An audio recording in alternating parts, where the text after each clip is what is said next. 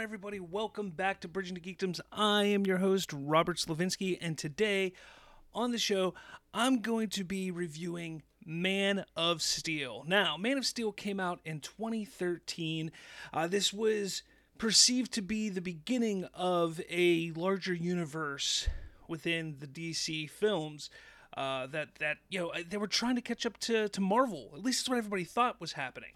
This came after the success, the major, major success of the Christopher Nolan Dark Knight trilogy.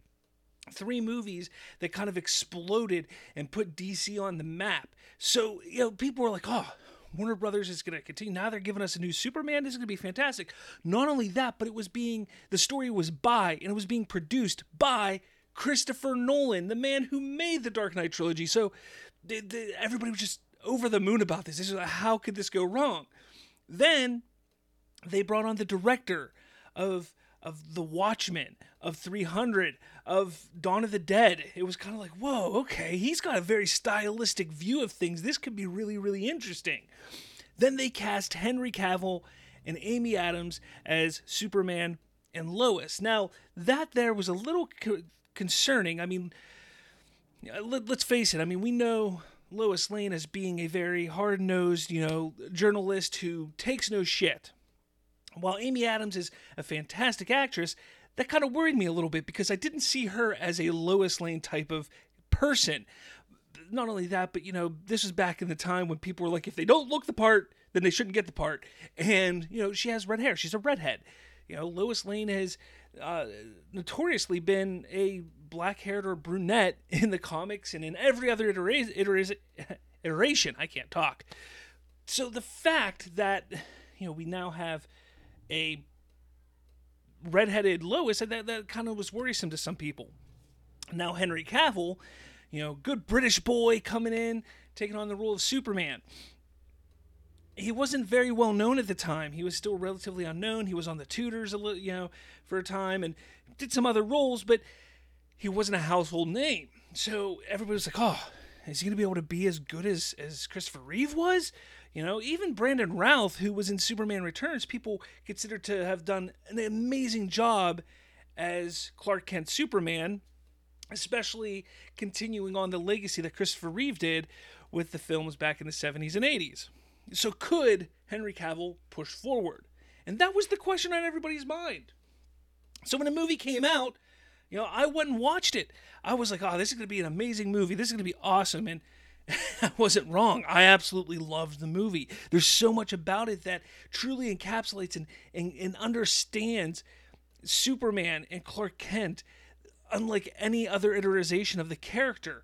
And, you know, whether it's Zack Snyder's directing or the writing by David Goyer or Nolan, whatever it was, this movie just truly understands what Superman is in this current world. So, let's go with it here. You know, the starting of the movie on Krypton was supposed to be drastically longer. It was supposed to be like 30, 40 minutes long or something like that. I mean, it was supposed to be a long scene, but they shortened it down you know, just under 20 minutes, I believe, maybe even less than that. They shorten it down, you know, to so we can get to the story of Superman and Clark Kent a lot faster. But it is a fantastic scene because, unlike what we've seen in the past, Krypton is very mysterious. And we never got to see that. So now we're finally getting to see that and see how technically advanced they are. You know, they, they've always shown the technical advancements that Krypton has, but we've never truly seen the technical advancements that Krypton has, and we're finally getting to see that in this movie. And amazing, amazing job in doing that. Uh, the the characters, the designs, everything just was otherworldly, and where previous Superman, you know, iterations have failed, everything just seems so earthly still. You know, regardless of of them being alien, uh, everything still felt earthly this was the first time, in my opinion, that things truly felt alien. They tr- they truly felt different. Like it's not something that we would see on Earth. Uh, that was an amazing, amazing uh, little detail that you put into it because you have to, especially if you're building a larger world. So, you know, Krypton, amazing, and and it's just ah, such such a powerful scene, you know, and, and how it opens up to the birth of Kal El, um, you know, and, and this idea that uh, children aren't born anymore on Krypton, that they're actually farmed and created for a specific task. And that the Kryptonians have gotten so full of themselves and they've gotten so full of, of their ideals that they're destroying their own planet, yet refusing to find a new planet, a new home to live on. I mean, it's it's it, it, it's something that comes to almost every civilization. Every civilization, at some point in time, is truly the ones who defeat themselves, who causes them to fall, and that is what happens on Krypton. The idea that Jor-El, being this scientist, being this smart man, is the one who sees all this and is like, "Look, we can save our people. We can save what we have built." And I've held this hope of saving a savior in my hand of sorts you know speaking about Kal-El because we can we there's another way to live. We don't need to gather all this up and move to another planet. No. We can still have children. We can still do this and that's something that people I think fail to to realize that, you know, even when it comes to the failures of a society, there's always ways prior that you are able to change the direction and fix it. It's just that those in power, those that lead us, need to accept that and move forward. So, you know, very meta, very uh, interesting take on Krypton, and I love it. It is fantastic. It is an amazing, amazing moment or or uh, collection of scenes within the movie. Finally, when we get to Earth and we start to see the story of Kal-El or Clark Kent being on Earth and discovering who he is, you know, it's it's an amazing journey, and it's so interesting because as we see Clark discovering these abilities he has as he's going through life because he's lost. He doesn't know who he is, he doesn't know where he belongs. This is all about humanizing Superman. This is about humanizing Clark Kent because Clark Kent is is you know Superman is so hard to relate to. He's a super being. How do we relate to him? And the way that they decided to do it in this movie was just brilliant because you bring him down to our level because all of us at some point in time have dealt with rejection, dealt with fear, dealt with uh, you know uh, uh, anxiety or depression. We've all dealt with it in some form or fashion in our life. And that's what they did with Clark Kent in this movie. They they were able to make it us understand like, man, there's he he had a difficult life because he's the only one of his kind. He's the only one that that he has no out. He has nobody to teach him how to be who he is. Now, on the flip side, you then have Jonathan and Martha Kent, who both are just amazing, amazing human beings who obviously want to protect their son. And you can only do that by, you know, explaining to him, like, look, yeah, we know you have these abilities, but, you know, we, we're worried about what could come of this and with you if it's revealed and that that's the beauty of it because there's no parent, no parent who's going to sit there and be willing to sacrifice their child for the greater good. It, it, it, I mean, maybe there is. I mean, it would be a very difficult decision, but ultimately, as a parent, your goal and your idea and your ideals are to protect your children, to be there for your children at all times. And that is what Martha and, and, and, Jonathan are doing. They're trying to raise him to understand look, hide your abilities because we're trying to protect you. Yeah, we're also trying to protect the world because the world could go into a frenzy if they realize who you are and what you are and that you come from another planet. But they're also being selfish in a way, and that's okay. It's okay for these characters to have flaws, especially when it comes to children, because it's very human. It's very real. It's very real. And that's the beauty of this movie is it, it it's so real. It's it just ah you you feel it. You truly feel it. You know, there's a lot of complaints about how Jonathan Kent dies. You know, in the comics and other iterations, he has a heart attack.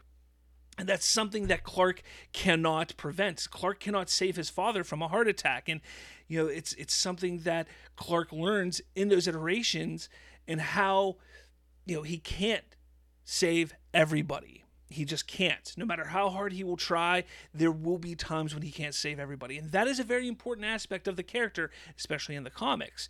However, in this iteration of Superman, in this story, they do change it up a bit for a couple reasons.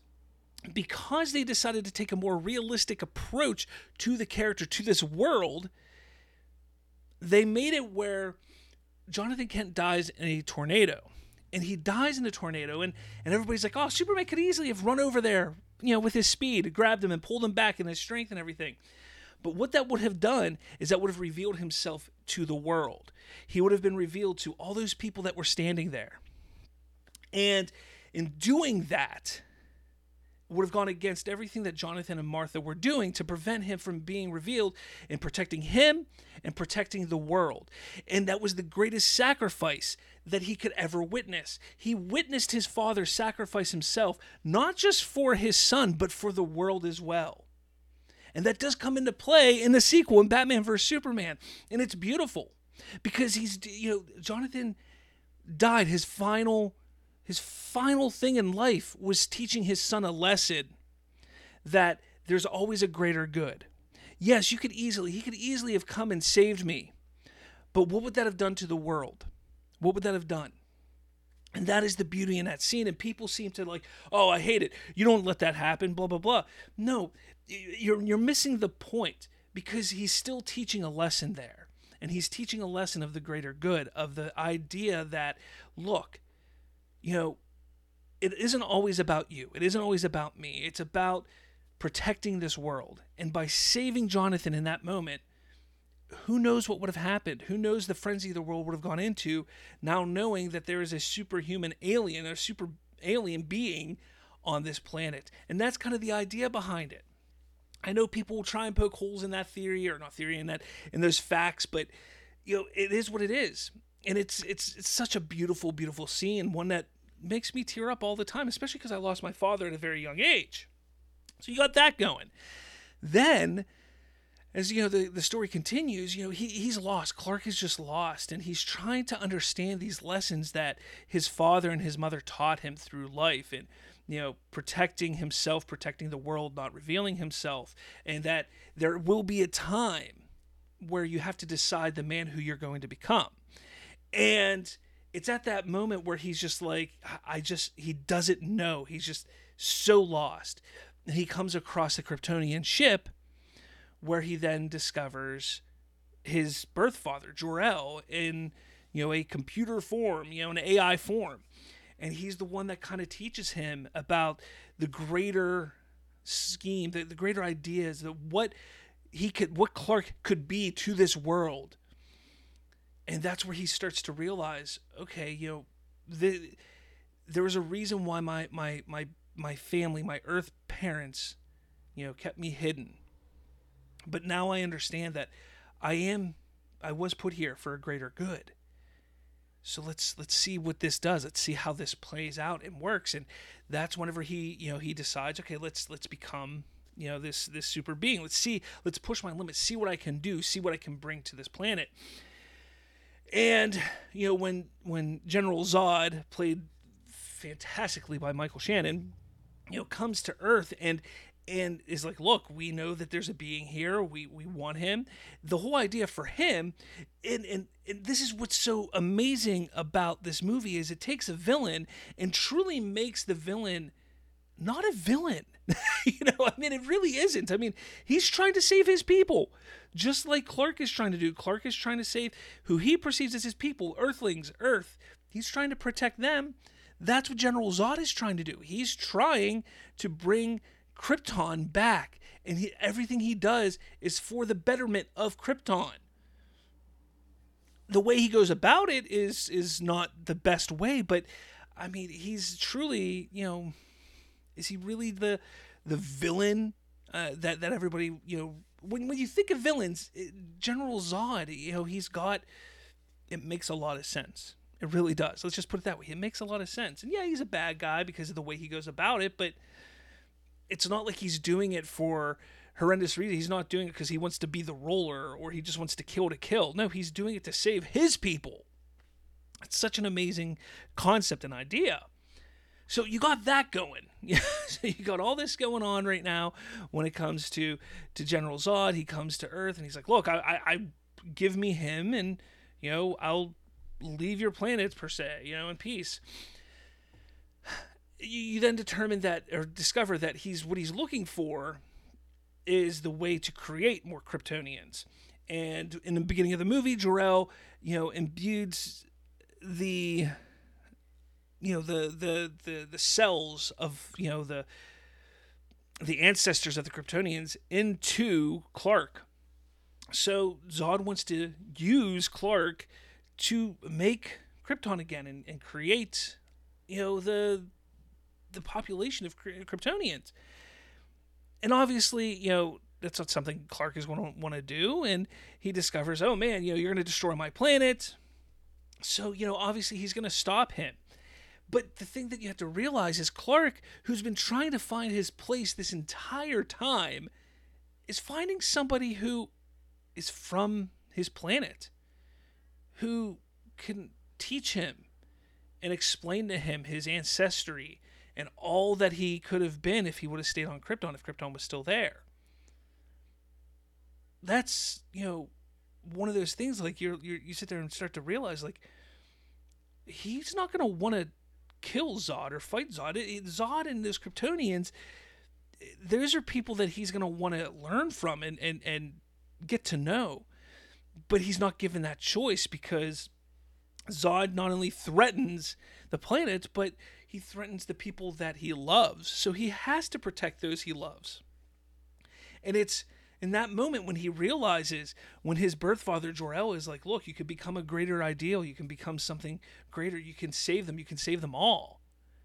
That's when he realizes like, all right, yeah, I'm gonna have to be this being, and, and he accepts the fact that he's gonna be something more, something that he never thought that he would ever be because his birth or his parents that raised him, earth parents, you know, told him to hide himself away but he's now found his purpose. He understands that he's going to be something bigger, something more inspiring. So when he finally realizes that, he takes on Zod, and he and, and he he's he gets the upper hand only because he had time to attune his his abilities over the course of the last 20 plus years uh, while being on Earth. Where Zod and Faora, they're not able to. They don't have the abilities. They didn't have the time and, and ability to attune those skills so as they you know move on and, and, and they finally find a way okay they're going to use the world engine. They're going to start you know terraforming the planet. You know clark has to go and stop the terraforming to then battle zod. And again this is all about him coming into him into who he is as a person as a being and understanding that he is for doing this for a greater good. He goes destroys the the world engine then he has to face down Zod. And when he faces down Zod, it's one of those things you can tell he's hesitant. He's backing off. He doesn't want to fight him because, again, this is his only living connection to Krypton. The only people, the only person that could possibly be able to explain to him where he comes from. But Zod you know, being angry, he allowed his anger to to run rampant there. He didn't understand and doesn't realize what Superman is doing because he's like, "Look, you are Kryptonian. Everything I do is for Krypton. Why are you not fighting for Krypton? Why are you fighting for this other planet?" He just can't grasp that. So they fight. You got to remember, Superman, while he has attuned his skills over the last 20 plus years, he's never been a fighter because he's always had to hold back so fighting and and getting into a battle, this is not something he's used to. And while the the, the city and and Metropolis is just getting destroyed, he continuously tries to pull Zod away from the city. He tries to get away from there because he realizes that he needs to save people. He needs to save the people of Metropolis. But the fight just keeps going back there, whether it's from Zod taking him there or just because he doesn't yet understand how to control his abilities in a fight and you know it, it's just it's it's destruction pure destruction that, that happens there. It's waking up the world. The thing that his parents jonathan and martha were so afraid of is now happening. They were they were afraid of how the world would react and what would happen to this world had Clark revealed himself to be this super being. And in this fight, their worst fears are coming true because he is showcasing the worst side of what being Superman and this being is. But as he fights Zod, you know, he gets him to a point where it's like it's either you kill Zod or you allow Zod to kill earthlings, you know, human beings, people that that he's trying to protect, that he's that that Clark has come to the the conclusion that he needs to protect. And he goes ahead and and and and and, and stands with Earth and kills Zod. And when he does that, and he realizes that the last surviving member of his heritage, of his ancestry, of his race, whatever you want to call it, he killed. And he drops down and and first off he killed somebody. Secondly, it's the pain of knowing that he is truly alone in this galaxy and that's in this universe. It's what he's thinking. You know, it's that's what's going on in his head. He's truly alone. And as Lois comes over and gives him a hug, you know, he's that's his attachment. we're starting to see his attachment of of what can draw him back to being an Earthling and, and who he is and how he was grown up. It's such a beautiful movie. And Batman vs Superman, which I'm going to review later on, you know, just continues this story so well, so well. You know, it's it's it's crazy to me that people refuse to sit there and realize what this movie truly does and shows uh, when it comes to Superman and and the how deep it actually is when it comes to a story about a human, um, uh, not a human, but a man coming to grips with who he is, trying to find himself. It's all beautiful. I love it so much. Uh, let me know what you thought of Man of Steel down in the comments below hit that like button, hit subscribe, all that jazz. I want to talk to you about about Man of Steel. I'm gonna do a Batman vs Superman Dawn of Justice review here very soon. I'm gonna get these all out before Zack Snyder's Justice League comes out. Remember, Zack Snyder's Justice League comes out on HBO Max on March 18th.